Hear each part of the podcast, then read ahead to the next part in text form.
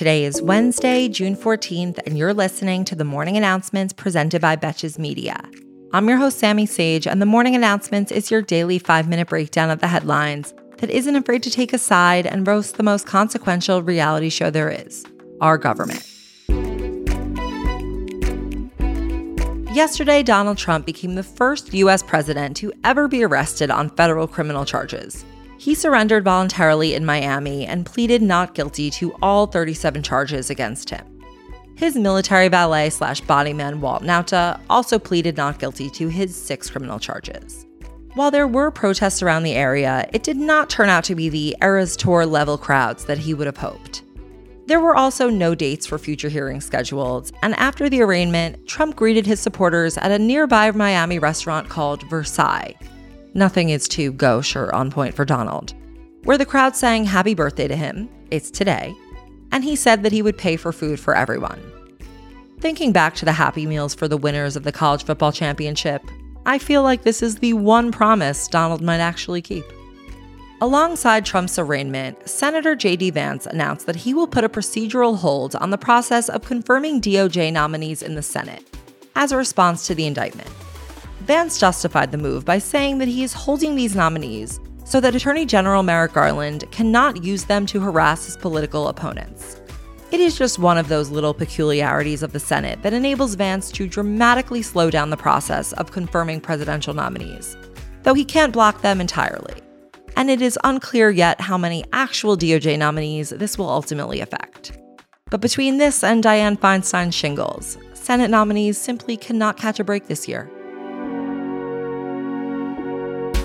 Earlier this week, Illinois Governor J.B. Pritzker signed first in the nation legislation to outlaw book bans.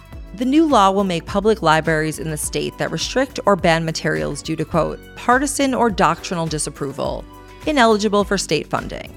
It will go into effect on January 1st, 2024, and will require state funded libraries to adopt the American Library Association's Library Bill of Rights, or subscribe to a similar pledge to the effect that the library will not exclude content because of the origin, background, or views of its creators. And that is the latest in the war on Harry Wormwoods.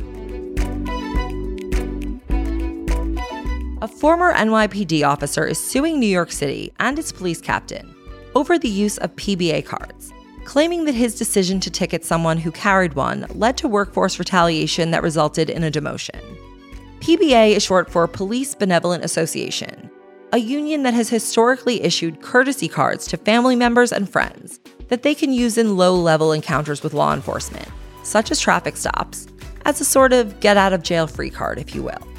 Officers can buy 30 of them a year for a dollar each. Officer Matthew Bianchi described the PBA system in his legal complaint, alleging that individuals without connections are disproportionately penalized while those who have them can get away with dangerous or reckless driving.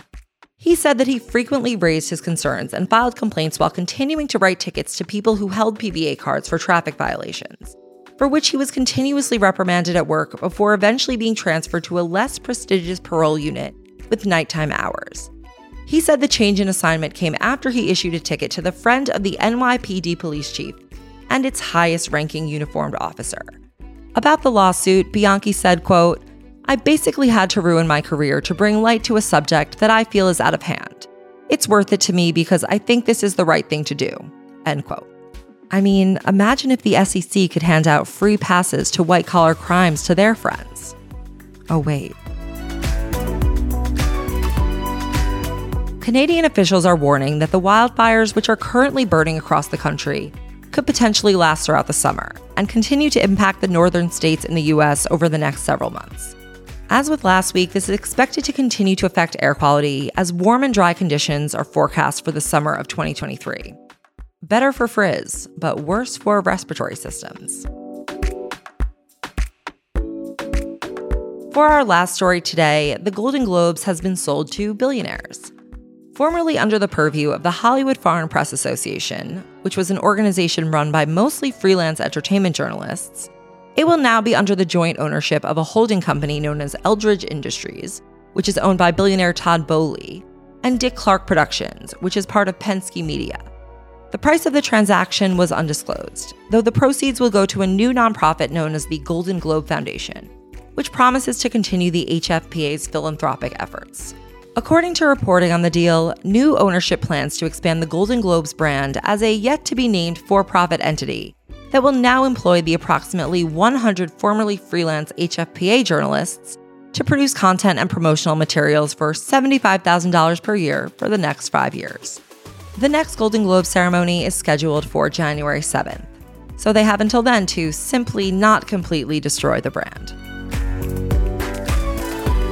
Thank you for listening to the morning announcements brought to you by Betches Media. Until tomorrow, I'm Sami Sage, and now you know what the fuck is going on. Betches.